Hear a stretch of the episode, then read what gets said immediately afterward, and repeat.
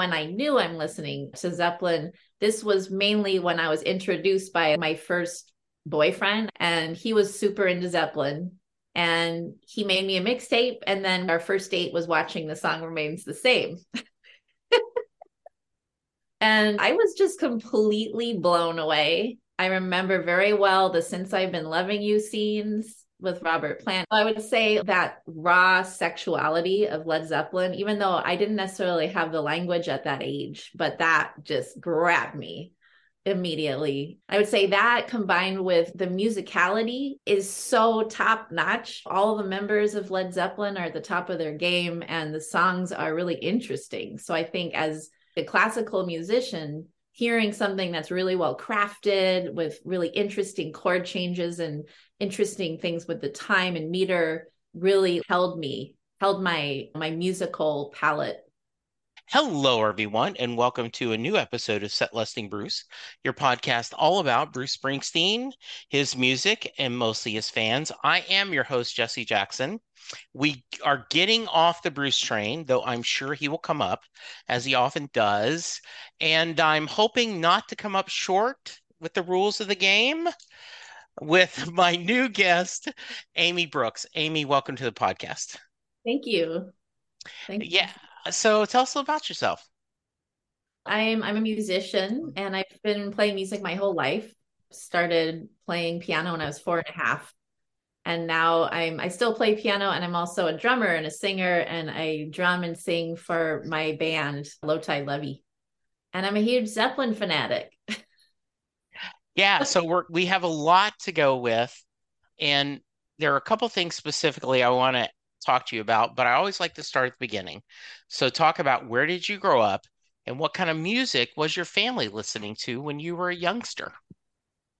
I grew up in Berkeley, California, and my parents really just listened to classical music. That was it. But the, but I would say that it wasn't it was still very enriching. It was it, they're both musicians so I was hearing a lot of things that they were doing. I was they're both singers mainly. So I heard a lot of beautiful choral music. Rachmaninoff, Vespers was one that stood out, and like Bach. I can't remember the masses and just some really incredible works of music. And I also was studying classical piano, and my so are my siblings. So I listened to a lot of different classical piano and really not much pop or rock or anything like that. But I found those things, but it wasn't through my parents. Yeah. When did you discover pop and rock and the other kinds of music? So I did listen to some, I should say, I correct myself. I did listen to some when I was pretty young, but it was like tapes that my siblings made for me. So the and the things that I liked that, you know, I guess I asked them, I don't know, it was like The Cure, Depeche Mode, Prince, 80s things, 80s music, Eurythmics. So, Amy, where are you in the sibling? You the youngest, the middle? I'm the youngest. Okay.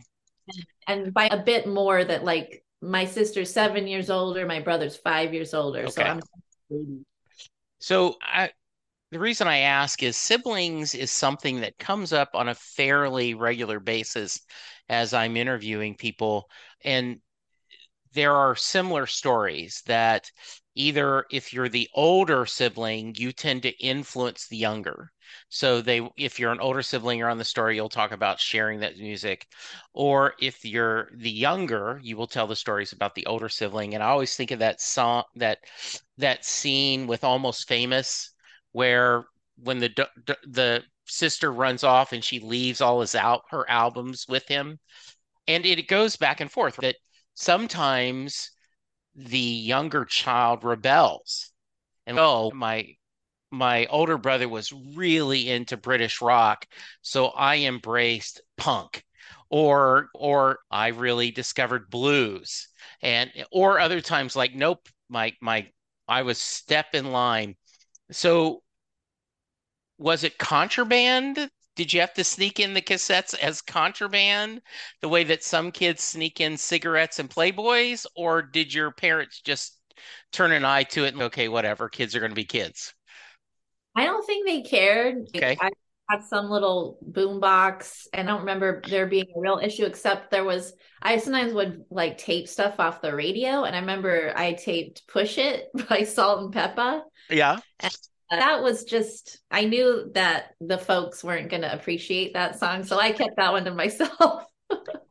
so there is a this is purely fictional but there is a scene in one of the movies that was set in early 50s Memphis, where it showed a young Jerry Lee Lewis playing gospel music on the piano. And whenever someone turned around, he'd change it into boogie woogie. And then, so was there any of that with a young Amy that you would try to play pop or rock and roll when you should have been practicing classic? No, I would say not at all, except that, not except, but I made up my own music. So that was okay. I was encouraged too. So that was, it wasn't like I had to sneak it. But I would say when I wasn't practicing my pieces, I was playing, making up my own music. I started composing when I was eight. And then as far as getting in the rock, like that happened really in high school. And I didn't have to sneak it. Like my parent, I don't know, they didn't really care. Okay. I know that would be more of a fun story if I was. No, it, it is. It, I think both make a good story. I, I love the idea that your parents being confident enough, hey, we know Bach, we know Handel, we know Beethoven. They've Mozart's has has stood the class test of time. We'll take on Duran Duran anytime you want. So I just didn't really understand like those types of music. So it was right. kind of whatever. Like they were so into what they're into that like that was their world. Was there ever a moment when they did listen to some pop music and would go, "Oh, do you see what they're doing there is actually very similar to what blank blank might have done in a classical piece?" No. okay. It would have been a good story if it is. If your dad had said, "Oh, um, what Brian Wilson is doing with the Beach Boys is truly, you know, what Gershwin or somebody was doing." Yeah, that would have been like the kind of cool dad thing. He wasn't really he was more like, oh, this sounds horrible. Like Robert Plant, he doesn't even know the name Robert Plant, but oh, that singer's screaming. It's terrible for his yeah. voice.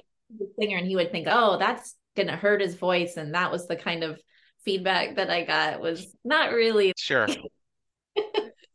Amy, I ask this when I have a Bruce fan on, and I, I do it now when anyone is passionate about another band can remember when you first discovered Led Zeppelin and what about their music spoke to you? Can you articulate it? Yes, definitely. The first time I heard them, I didn't realize it. So I think my sister played records when I was a kid, but I didn't know that. Like I didn't realize what was being played. I was probably really young. So really when I knew I'm listening to Zeppelin, this was mainly when I was introduced by like my first boyfriend, I guess, in high school and he was super into Zeppelin and he made me a mixtape and then we like our first date was watching the song remains the same. And i was just completely blown away. I remember very well the since i've been loving you scenes with robert plant. I don't know if you've seen this but it's pretty racy. Okay I would say like that raw sexuality of Led Zeppelin, even though I didn't necessarily have the language at that age, but that just grabbed me like immediately. I would say that combined with just like the musicality is so top notch. All the members of Led Zeppelin are at the top of their game and the songs are really interesting. So I think as like a classical musician, hearing something that's really well crafted with really interesting chord changes and interesting things with the time and meter really held me held my my musical palette so to speak Hello, Pantheon podcast listeners. Christian Swain here to tell you more about my experience with Raycon earbuds. Our family now has three pairs of Raycon earbuds around the house, and my wife just grabbed a pair of the Headphone Pros to replace some headphones from a company that was double the price. And yes, she loves them. Now, if you haven't pulled the trigger on a pair of Raycons, or even if you have, but you're in the market for another pair because they're just that good, well, now is the time to check them out because they just launched their upgraded model of the best selling everyday earbuds. With Raycon's upgraded everyday earbuds, now you also get active noise cancellation, ergonomic design, and multi point connectivity that lets you pair with two devices at once. New quick charge function, three customizable sound styles, plus awareness mode. Available in a variety of vibrant new colors to complement any and all skin tones. I even have a pair of earbuds in a cool green color. I have tried just about every earbud known to humankind, and these Raycons are fantastic. Seriously, if you've been wanting to check out Raycons, there truly is no better time. You're going to ask yourself why you didn't check them out sooner, and Raycon offers a 30-day happiness guarantee. So, what are you waiting for? Go to buyraycon.com slash Pantheon today to get 20% off your Raycon order, plus free shipping. That's right, you'll get 20% off and free shipping at buyraycon.com slash Pantheon. Buyraycon.com slash Pantheon. Hey folks, Steffan Chirazi and Renee Richardson here from the Metallica Report. And we are proud members of the Pantheon podcast family, where the best of music and podcasts unite. We've got something pretty cool for you. We're giving away an exclusive Metallica merch package worth over $250. That's a whole lot of scary guys, skulls, M72, and other sought after Metallica swag. And we've made it easy for you to win. Follow and share the Metallica report, and you're in the game. Go to pantheonpodcast.com slash Metallica, enter your email, and hit that button to be entered to win. And just like that, you're eligible for our monthly exclusive Metallica merch package. And guess what, rockers? You can enter every month. So just do it. And while we love our global brothers and sisters, the lawyers won't let us ship outside the U.S. Once you discovered and I take it the Led Zeppelin lasted longer. Your love of Led Zeppelin lo- lasted longer than the first boyfriend, right? Yeah. Some people have poems or sketches if they're an artist or artifacts. You've got a love of Led Zeppelin that you like. You could say that's partly. Yep.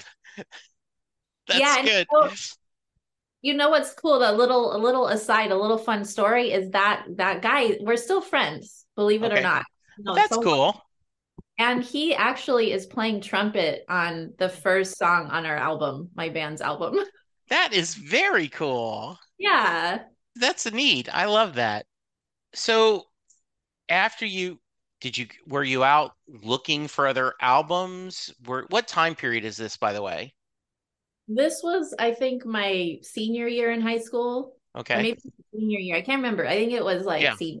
But yeah, as soon as I got bitten by the bug, Sure. and I, I knew that I had to get everything, but I wanted to take it slow because I wanted to savor every moment. And I knew I had to go chronologically to really get the full experience. So I went to Amoeba, like our local, I don't know if you've heard, like, where do you live?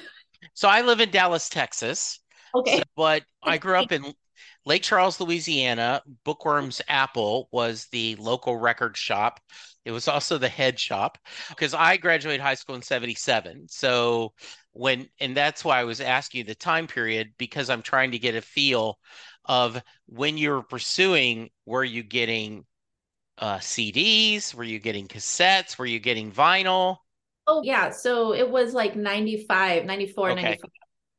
I graduated high school 95. And so I was getting CE, like used CDs. Sure. Now I have all the vinyl. Okay. So I know that's one of the things I do. Like I grew up just the earliest memories I can have are reading comic books. I've always just been a voracious reader.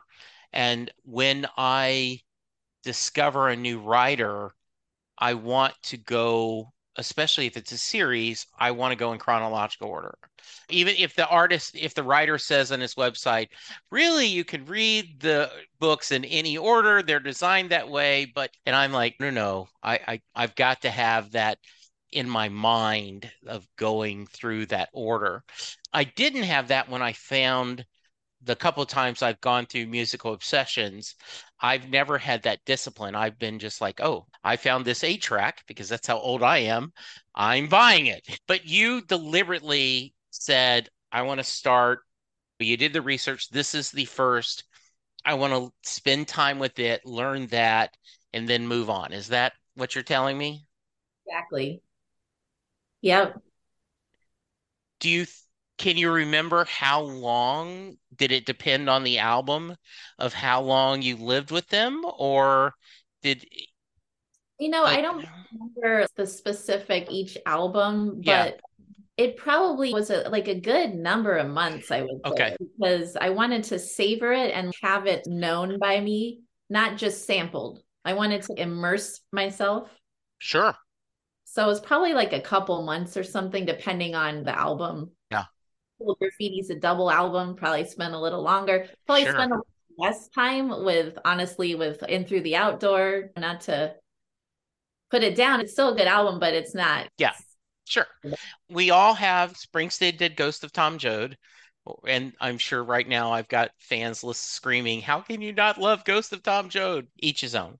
So one of the issues of falling in love with a band like Led Zeppelin is in many ways if you had a time machine, right? I want to go back and I want to experience this show yeah. live and this was not to be. So yeah. what but there are members of the band that tour. So yeah. what have you been able to experience live? I've seen Page and Plant. So they, I was so lucky the timing because Page and Plant decided to tour. I think it, it was in 95. Okay. It was in 95, the first one. Then, mm-hmm. so I saw them in that tour. Then I saw them in the 98 tour because they did it again. And I saw them twice, two different okay. locations. And then I've seen Robert Plant as a solo artist twice. And I've seen John Paul Jones as a solo okay. artist. Okay. Yeah. Has your love has it taken the journey of you su- support the solo stuff as well? To a certain extent i would say a more limited extent as far as like buying the albums i'm assuming. Yeah, yeah i am not as into just into the body of work, the original work of the like Robert Plant solo career as Led Zeppelin. Sure. Like I'll listen to it and I'll enjoy it, but most of it isn't something that I'm really enamored of. Mm-hmm. And so I don't have many of his solo albums. And then John Paul Jones actually I, for some reason, didn't really know what he was putting out, but I more recently explored like some of his albums, one of which I saw the tour for, and it's pretty cool. I think maybe something that I wouldn't have appreciated earlier in my like now I have a little bit of a wider palette just from being older and exploring more. Yeah. I I I want to be careful how I ask this question because I don't want to sound like I am judging your life choices. So safe space. No but worries. You, you were raised by parents who were classical musicians. You've tasted classical music. You've been writing music since you're very young, and you go into marine ecology. I insert the sound effect of the record album. So I'm not judging. I, I, get it. And you got a master's. So it isn't like you, I started this, you were all in. I was, full, I was fully in. So please tell me how young Amy decided that even though the whole family, because I would think if your parents weren't into music, it would be like, come on, Amy, music is not a way you can make a living. You have to find something practical. So talk to me. And obviously, I'm doing this a little tongue in cheek. Talk about what about marine science spoke to you and why you decided to pursue that. Sure. Yeah, that's easy. So I guess I'm a person who gets really into things. Okay. I was eight. I got really into penguins, and I'm still am to this day. So I read everything about them, even when I was eight. Like I did a report on them, and it just kept going. I didn't stop. And everyone I knew gave me penguin things for gifts. So I have like tons of penguin paraphernalia. And I thought maybe I would like I thought maybe I would be a penguinologist, which okay is not a word, but I swear someone that I met at a party told me that they were a penguinologist, and it's probably one of those things you make up that you, as a kid, you think you heard something. So I had this kind of in my mind, but then I also had this field trip in high school that was amazing that changed my life. It was going to Baja California, staying on an uninhabited island and there were marine biologists that took us tide pooling and out whale watching, dolphin watching, all of that snorkeling with sea lions. It was amazing. One of the most unforgettable things I've ever experienced. And when I did that, it was my freshman year in high school. And I thought, now I know I'm going to do marine biology, like for sure. But I didn't want to choose. So in, in college, I insisted on double majoring and I didn't ever want to choose. But then I ended up having to choose because it was too much to double. It was, I actually got mono, mono, the. Sure. Mononucleus. Yeah. I had to drop a class and I was really, I was not doing great. And I just decided, okay, I'm going to minor in music. And I picked my direction then. I was like, all right. And I thought that it was more sensible for finding a job but I also loved it. I was really torn. So it wasn't like I was picking marine biology because I thought music I could wouldn't succeed. It was more like I love both. I'll choose this because it just it will be easier to make a living. But I was completely wrong. I was completely wrong because I tried very hard for 7 years to make it work, including getting my masters, and it wasn't easier. Partly because I everything that was like an avenue I could have chosen, I found I didn't want to do.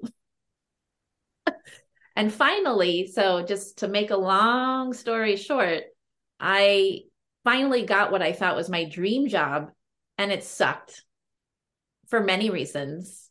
Uh, okay. Uh, I was the tidal wetlands project specialist for Elkhorn Slough Research Reserve in California. Sounds really neat on paper. Sure. I could go into it, but it just was really bad. I finally realized like none of this is working. I've been beating my head against a wall that doesn't want to open, trying to fit myself into a hole that I don't fit into. Square peg to round hole, right? Yeah.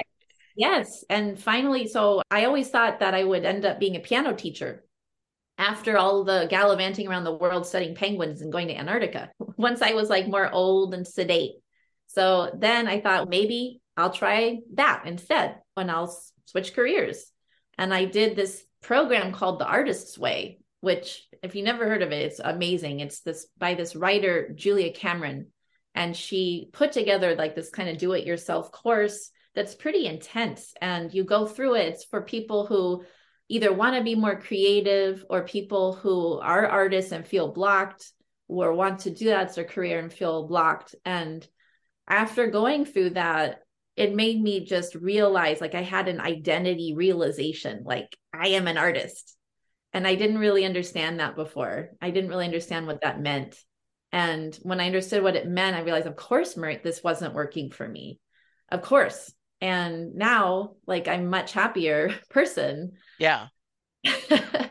and so I, I do teach piano, but I also have my band and then I perform as a pianist and i also teach i don't know if i mentioned this in my what i wrote but i have a special area in teaching that i really love which i never could have dreamed would have happened. And it happened because i got repetitive strain injury and i would have had to stop playing.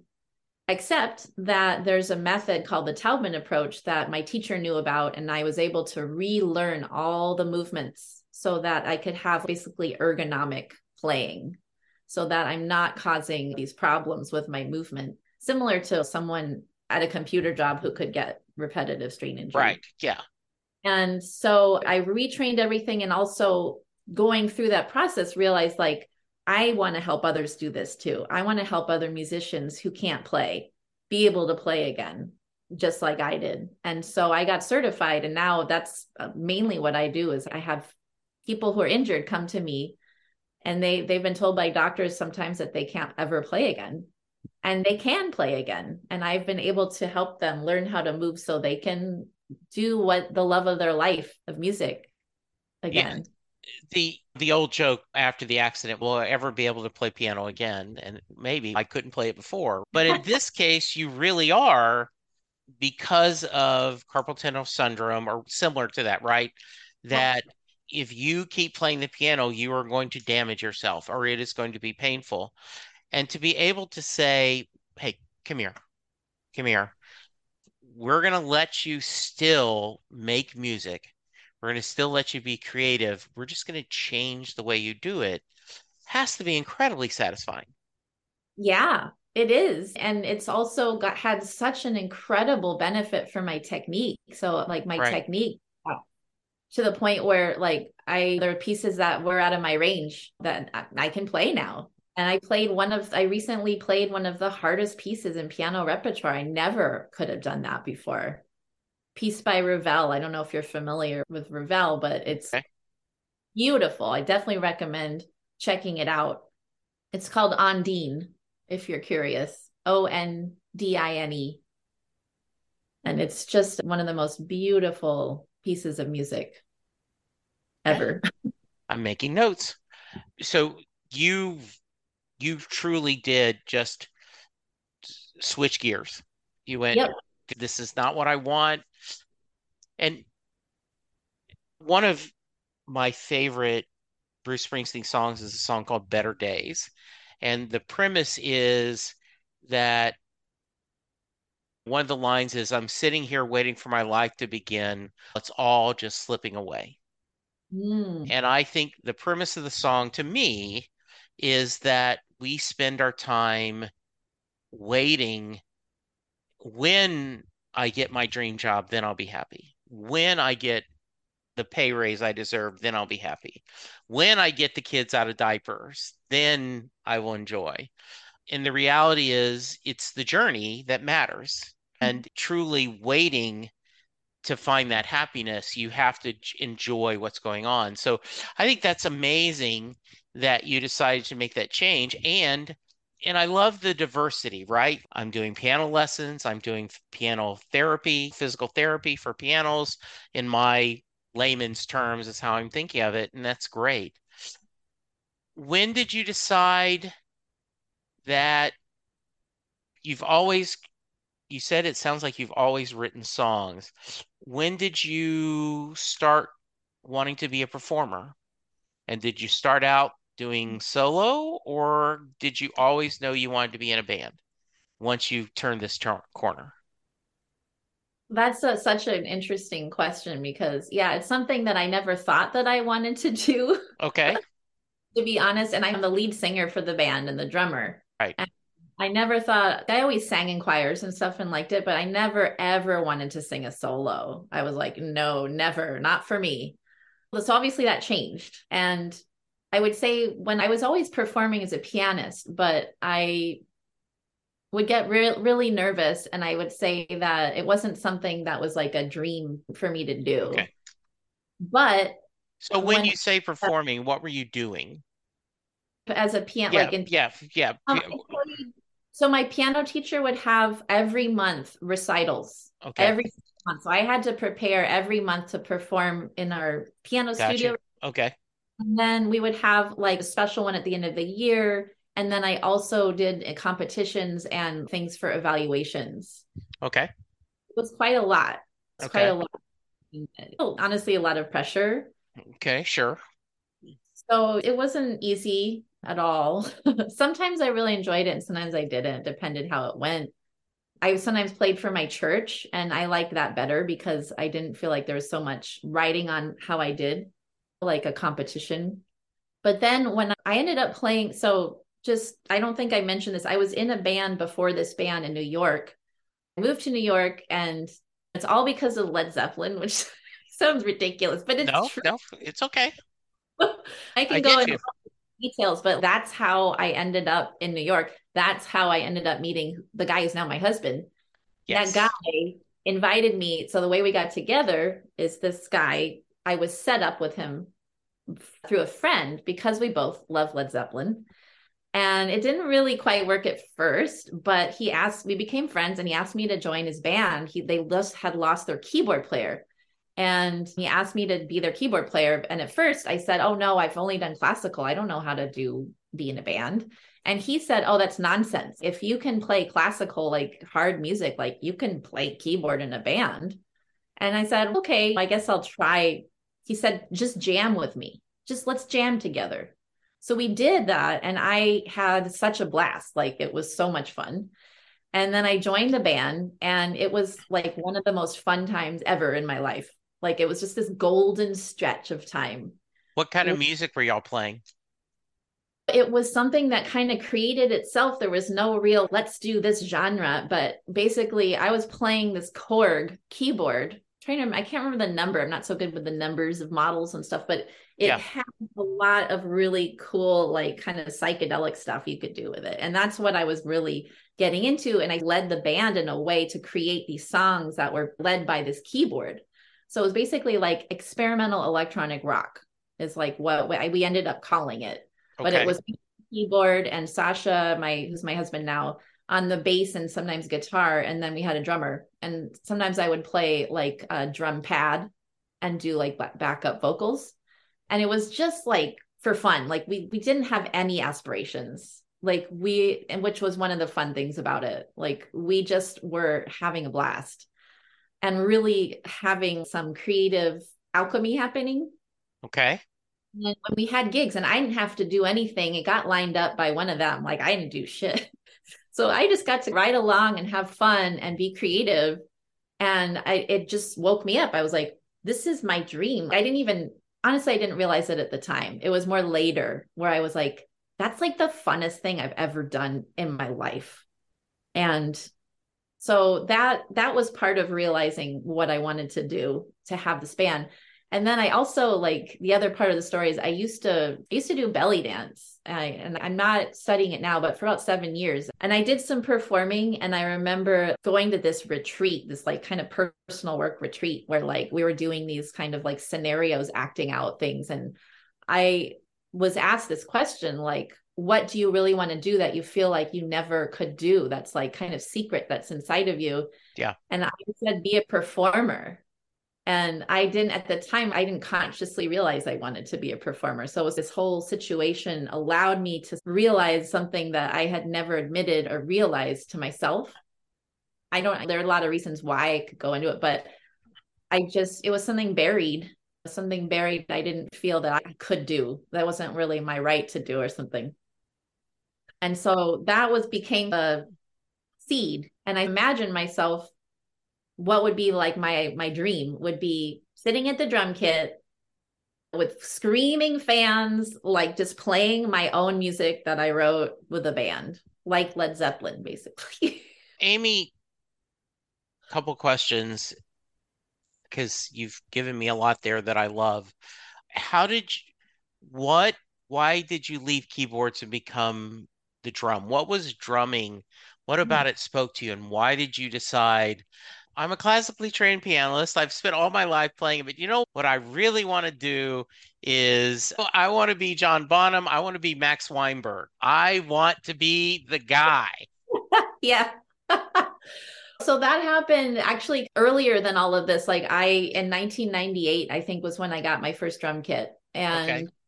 I think when I got into Zeppelin, I was pretty, pretty uh, right away, like really obsessed with John Bonham. Okay. Like just, yeah. I remember like just meeting people like randomly and just talking about John Bonham like constantly. So I didn't know at the time I wanted to drum necessarily, but it must have been in there somewhere. And Okay. then I had a friend in the music program who he knew I wanted to play the drums and he's, Hey, I have this kit. I don't want it. I'll sell it to you for a cheap price. And it was a pretty nice beginner Pearl export kit that I got for 500 bucks. Hardly, he hardly used it. Yeah. And I actually was living somewhere where I could put it, which was amazing. It was this Sure. like bed, this kind of funny property in Santa Cruz. I was going to UC Santa Cruz and the neighbors were not freaking out or anything. So I actually got to start learning and I just loved it. There's something so primal about it. Um, and I also I love to dance and I love funk. And I would say that may sound unrelated, but it's not because John Bonham style, if you like get into Zeppelin and you're really geeky about it, and you learn that he's a funky drummer. Okay. Yeah. Gotcha. And he was very influenced by jazz, but and some funk. Like Okay. he and John Paul Jones were both influenced by funk, soul. And he has this behind the beat, laid back kind of way of feeling, and just that also that really hard hitting at times, mixed with like ghost notes. That just that texture is so delicious to me. So, Yeah.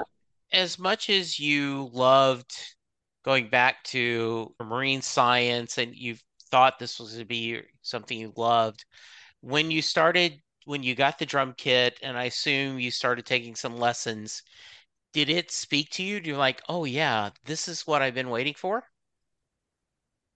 I don't think I had that realization. I was Okay. just I was experimenting, I think. I was like in Okay. college, I was like doing all sorts of things. And I loved it, but I wasn't taking lessons yet. I was like learning from some friends who gave me Okay. lessons. Okay. is Sure. Um, and I would say also that I didn't have that much time to practice because I was so busy Okay. with school. So it was forming. And then I think what started getting me more excited was when I started to jam with people. Okay. That's a whole different thing. And I think that's partly why I love to play with other people as a drummer. Like it's just so fun to me. And I, I had this opportunity when I lived in this crazy mansion in Santa Cruz. It's actually in Ben Lomond, this little mountain town outside of Santa Cruz, like right Okay. after I graduated. And it was just kind of luck that I lost the place I was living. And a friend said, Hey, these people need another roommate. And it was this wacky place and all new people I didn't know. And two of them, or two, yeah, two of them had a band. And I had never really met anybody in a band at that point in my life and they were playing more like indie rock. So it wasn't some it wasn't a genre that was I was particularly into, but when we played together, like I got the chance to actually play with other people, I didn't care what we were doing. I just was loving like this group thing of co-creating and improvising together and I wanted to keep doing it. I definitely knew that's I, that was probably more the moment where I was like I have to keep doing this. Like this is something that I'm made to do. So when did hubby go from being okay guy, bandmate to, hey, this might be something different? It it hit me like I wasn't seeing it coming. Okay. So like we became fairly close friends and he was into me and I was no.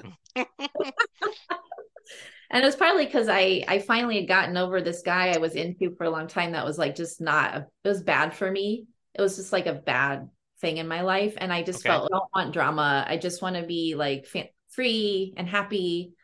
And so I was just didn't want a relationship. But then I guess just the more time we spent together like there there was just this moment actually where I felt like this is going to sound crazy but I felt like a rocket was coming out of like the ether and just came and into my heart and exploded it. And then I just I couldn't even talk. We were like having dinner on the top of my apartment and it was like romantic, but I swear I did not plan to do make it romantic or anything. Yeah. It just happened. And but he was like he dressed up. So he, he was like hoping Yeah, yeah. uh, and this rocket came and ex- burst open my heart and i just it was yeah he took my hand and i felt like electricity and it was just like oh my god my mind was blown and that that was it i still didn't want a relationship though. I was like let's just see. Okay. let's just see. But he just proved himself to me. Like he just i don't know like i i guess he somehow showed me that i could trust him and i had never i didn't realize that i was like not trusting and i and so then it was like oh my god this is person i really trust. And it was really amazing and totally new for me like just a whole new world There is something about trust being very, can be very alluring and very safe, right? That is that. There is a wonderful song. It was not written by Sara Hickman. She is, but she covered a version of it. And the Chuck Brodsky wrote the song, but the lyric is, "We are each other's angels. We meet when it is time. We keep each other going, and we show each other signs." And I picture that we meet when it is time. That there was that, and as you said, that rocket, and all of a sudden, I think that's a beautiful story. I love that. yeah it is it's it really was it's it was like i was on some crazy drug and i wasn't on anything Yeah. So you guys had already been in a band. And so it wasn't like this, hey, let's start a band, right? If it was a Judy Garland, Mickey Rooney movie. But why did you, obviously, with your mutual love of Led Zeppelin, so why did you guys decide to, okay, this is our influence and we're we're going to do a new kind of band? We're going to do this. Talk to me about that. Yeah, so that happened very organically. And okay. it's funny, it's cool. It ties back into the two housemates where I jammed yeah. with them. I stayed friends with one of them. He's still mm-hmm. a very good friend. And we, so when Sasha and I both, like, we moved back to Santa Cruz. Um, Sasha's from New York. So he, and the funny thing is, I never thought I'd go back to Santa Cruz, but here I meet Sasha, fall in love with him, and he decides to go to grad school in Santa Cruz, of all places. So I'm back in Santa Cruz, even though I didn't really want to be back there. But it was okay. And we looked up Chris, my my housemate, to jam. We thought this would be fun. I had my drum kit, and Chris had like a studio that I could keep it in. And so we ended up jamming and just we really had fun and we had the good chemistry. So we just kept going with it. And then we've had several incarnations like different times. Mm-hmm. Like we were jamming for the first incarnation. Then we reconnected and had like kind of an indie rock band, mainly because Chris, the guitarist, is like really into indie rock. Like it's not okay. really, but like I was like, sure, we'll do that. Yeah. And I was just drumming. I wasn't writing the songs or anything. Came coming up with my own drum parts, of course. And then we Sasha and I moved to Berkeley and we decided Chris Chris got fired. Terrible, but he got fired and I think he was fine with it. He didn't like the job and he had a lot of time on his hands. So he could travel. He was like an hour away. He had time to come and jam with us. We're like, hey, let's jam. And we were just having so much fun. And I remember this very clearly. Like I had this thought when I was sitting at the piano, like, why is it that I can't write songs? I can only write instrumental music. And then I realized that thought. It was like an unconscious thought that became conscious and I thought, wait a minute, I've never tried to write a song. And I didn't even realize I wanted to write a song. And I realized like I, I would like to try writing a song. And very soon after that, my the first song for my album just came to me like in the shower after some kind of crappy experience with one of my the parents of one of my students. And it inspired this song. And I started singing it with the drums. And I never intended to be a singer drummer. Never thought that I would do that and it wasn't really on purpose. It was just that i this started a songwriting thing for me and it was just coming. And i wanted to be the one to sing it but i also wanted to be the drummer. Okay i'm going to have to learn how to do both at the same time. And i did. And so i started pitching hey guys how do you like this? And we're trying it. And they were really digging it. And we were developing it. And and we just were on fire. We had this real like fire creative fire that was burning bright and was this wonderful period of creation. And it's not the same people now in the band, but that's how that came to be. So let's talk about the album. So tell me the name, tell me the name of the band, and let's talk about that. It just was released just a couple of months ago. As we're recording this, it's the middle of June. This will probably come out middle of July. I've got a bank. So about three or four months ago. So talk about the album and the kind of its journey, Amy? Sure. Yeah. So our band is called Low Tide Levee. Nothing to do with your marine background, or did you? Was that an influence? It's definitely an influence. Okay. Yeah. yeah. Um, and so is Led Zeppelin because of the levee when the Levee breaks, sure, sure. like blues reference and still water. So that's the band, and the album is called Land of the Lotus Eaters. And that is a reference from Homer's Odyssey. I don't know if you're familiar with that.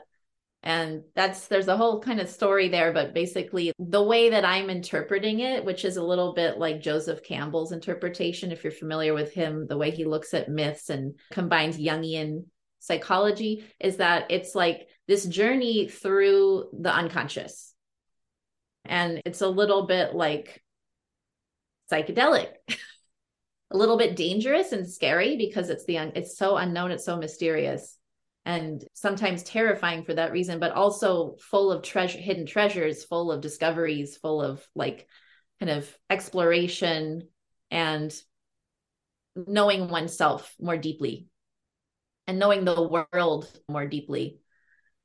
So that's that. And then I would say, as far as how does that relate to the songs, I would say the songs were like my trip through my unconscious. Okay. Not that I, I didn't plan it that way. It's just happened. It just happened. And some of those songs are like therapy for me and helped me navigate and overcome some long standing, lifelong difficulties. And do you sing lead on almost all of them? Do you see lead on? Oh, oh you do? I am the the singer. I am the only singer. all right. Yeah. And as you said, this was not something you were expecting. I no, I never thought this I'd be doing this. And yet I tell you, like when I am singing and drumming, especially performing, it feels so good to me. It feels like the most fulfilling musical thing that I can do because it's every single part of me is participating. My whole body, like my voice is like so much of my body, and then all four of my limbs. it's songs that I wrote. So it feels like I get to express myself like I always wanted to and felt like I couldn't. It's oh, that that's it. That's the way that lets me feel like I can finally express myself. I was going to say, so you're you guys are doing local gigs, performing. Right now we are working up to that. We had to get a new guitarist. Okay. Tricky I'll just long story, but it's been just like a long standing difficult thing that we've been dealing with. Sure. And hopefully everything's going to work out with our guitarist we've been working with since August to he's he had like a hand problem, so I'm hoping it's not repetitive strain injury. yes. really praying here, but yeah. He's feeling better and so we're actually going to be doing a gig like our album release gig which I wanted to do already, but we're probably going to be doing that in a month or something, couple months. And then hopefully we're going to be playing regularly locally. That's um, my goal. Yeah, so that's what I was going to ask you. You've have you performed, you've jammed and you've practiced, but have you performed live with you doing the Don Henley thing where you're the drum kit with the mic and going? Yeah, yeah. We were gigging with our previous guitarist. Okay fun, but we had probably like 12 or 13 gigs overall. Okay. It's enough for me to know that I can do it because I, was a little nervous. Can I really pull this off? Yeah, I can. And also, we practice a lot. So, mm-hmm. and as as a musician, my whole life, I know how to practice, and I'm a teacher. Yeah. so I'm good at practicing. So if there's something that I'm struggling with, I can get it with the knowledge that I have of how to practice something, or if something is too hard, then I move on. But so far, I've been able to do everything that I wanted because I'll have a vision of like how I want a drum part to be, how I want a vocal part to be. And sometimes they're both hard at the same time. And I'm like, shit, can I do this? And so yes. far, I've been able to do it. I've been able to do it. So, what's next, Amy? What do you want to do next? Gig, having more gigs. Right. That's a huge thing. I want to, and I want to work up to eventually like headlining the Fillmore. That would be really cool. Yeah. And I also have a lot of material for a new album. So I really want to like take next steps of hopefully working with the guitarist that we have to for him to put his voice as a lead guitarist in there because I have a lot of things that I want a lead guitarist to come in and write parts for. But a lot of songs are pretty fleshed out so it's not going to be necessarily that long before a new album. But this one was a lot of work. So tell everyone where what's the best way to find the music? Um youtube is always good. Spotify it's on everything is on both of those and actually any streaming platform but that's what most people use. And we have a cool video for one of the songs dang diggy that's on youtube. It's claymation. Okay it's really awesome. Nice. Um, and then we have a website too. It's lowtidelevee.com. So basically all the handles are low tide levee. It's easy to find us. You YouTube at low tide levee or lowtidelevee.com. And that has also links to our music. And you can join our mailing list. Get on our mailing list. Absolutely. Yeah. And I will include all these notes in the show notes. I'm going to get to the Mary question, but what haven't I asked you, Amy, that I should have? Ooh. Like how is our music Led Zeppelin? Let's go for it. Yes, I that was one of the things you led with, and we've never gone there. Yes, tell me how. I would say in several ways, although it may not be like every song you hear, oh, this sounds none of it's really, oh, this sounds just like Led Zeppelin. But I would say Nautilus, people hear it and do say, yeah, that reminds me of Zeppelin or Sabbath. Okay. And I would say in that way, that song, it's like the really like driving guitar riffs, repeating like blues derived guitar riffs. That's like this has the Zeppelin signature to it. The drumming to some extent, for sure, I would say that I'm not, I cannot ever compete with John Bonham. So I'm not ever going to even joke that I could hold a candle to him as a drummer, but I want to be my own drummer too. So it's not, I'm not trying to be John Bonham, but there's, no. he absolutely influenced me the most of any drummer.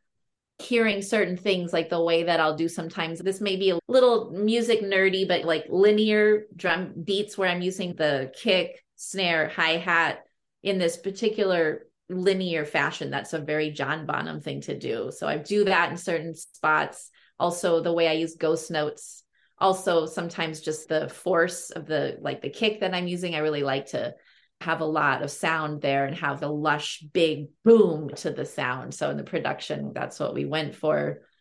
And then i would say the other thing i might mention is just the variety. So there's a lot of variety in the album. The songs are really different from one another and that's zeppelin did that too. Like they you can go through an album and it's really different moods and even sometimes more like different genres within an album. And so that's the case with Land of the Lotus Eaters as well. And I guess the last thing probably I should say is just like being very blues oriented, which a lot of, and I point that out just because that used to be more of the norm with rock music. And that has changed a lot since probably the late 90s. There's not much blues derived rock anymore. It's more, it's, there's more pop rock. Sure, absolutely. Yeah. Okay, very nice. I am looking forward to. I, I, sampled a few songs, and I'm looking forward to spending a little bit more time with it. And I will make sure everyone has the link to go and check it out. This sounds fun, and I love that you've discovered your passion that you've discovered this, your inner artist, and have found a way to express it. And I, I think that's just amazing. cool. Thank yeah. you. All right. So, Amy, if you are a fan of Amy and the book and the band, thanks for checking out the podcast. I hope you enjoyed our conversation. I end every podcast with the Mary question. And Jay Armstrong, who is a retired honors English teacher, when he was teaching, he would give his class the lyrics to Thunder Road by Bruce Springsteen. And they would explore the lyrics. They would talk about the themes Bruce explores. And at the end of the two days, he would ask his class the question Does Mary get in the car at the end of Thunder Road? So, Amy, that is your question. Does Mary get in the car at the end of Thunder Road? When I first talked to Amy, she took an incomplete on the Mary question, but she called back and left me a voicemail with her answer. So here you go. Hey, Jesse, this is Amy, and I have an answer for your Mary question. Um, I just reviewed the song again and listened to a live version, and that kind of sealed the deal for me. that I think Mary did get in the car um, or the truck. it's a car or truck. And I think she did, partly I'm convinced because of the way that Bruce is singing um, at the end. And just the, also, it's really the whole tone of the song. It's so, um, it's really kind of a expansive song that feels like it's like, you know, a call to the joy of being alive, to really take that um, by the bull by the horns and just live, um, t- you know, seize the day kind of kind of energy. And I don't think that he could sing it with that gusto if she dissed him and didn't get in the car. Um, Sasha did not agree with me. Um, he thought that Mary wouldn't get in the car because of just the sort of way that she was being spoken to, like, oh, you're no beauty, and is not really something that's very appealing to hear. Certainly isn't very enticing to get in that car. So I, I understand his viewpoint. Um, but there you have it. so hopefully that was fun for you. I really enjoyed our interview and I can't wait to hear it, um, you know, what you put together. Thanks again for everything and take care. Bye. Yep. Amy, you have been a fabulous guest. Thank you. I hope you had fun. I did. This was so much fun. Thank you. Go check out the music, people. Go check out the songs and listen to your creative heart. But for now, be kind, be safe, and we'll talk to you soon. Goodbye. there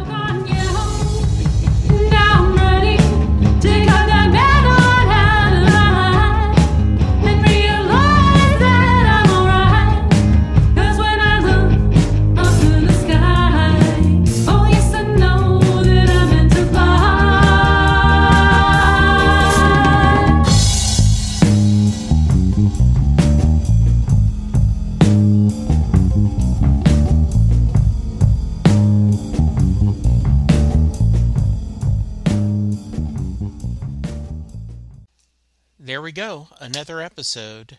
I'm about to go through a couple of things where you can reach me and give me feedback. Um, so if you want to skip this, I understand. But I do hope you check it out every once in a while. I'm available on Twitter at Jesse Jackson DFW. The show is available at setlistingbruce. You can send me an email, setlistingbruce at gmail.com. You can send me a voicemail at 469 249 2442.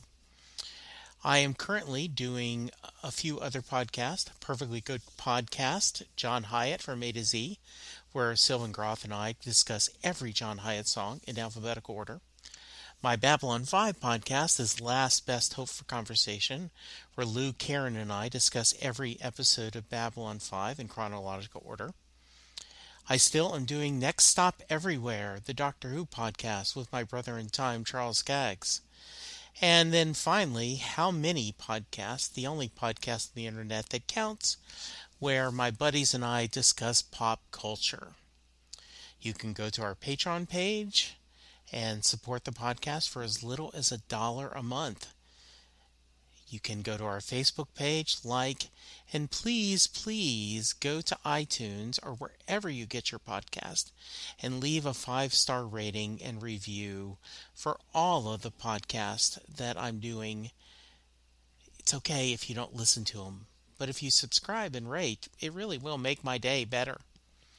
Thank you, and I will talk to you soon.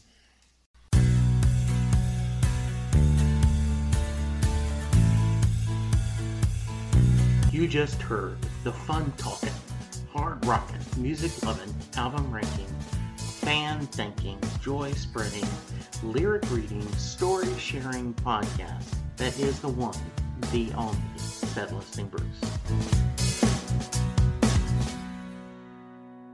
The theme for Set Listing Bruce was written by David Rosen, used by permission.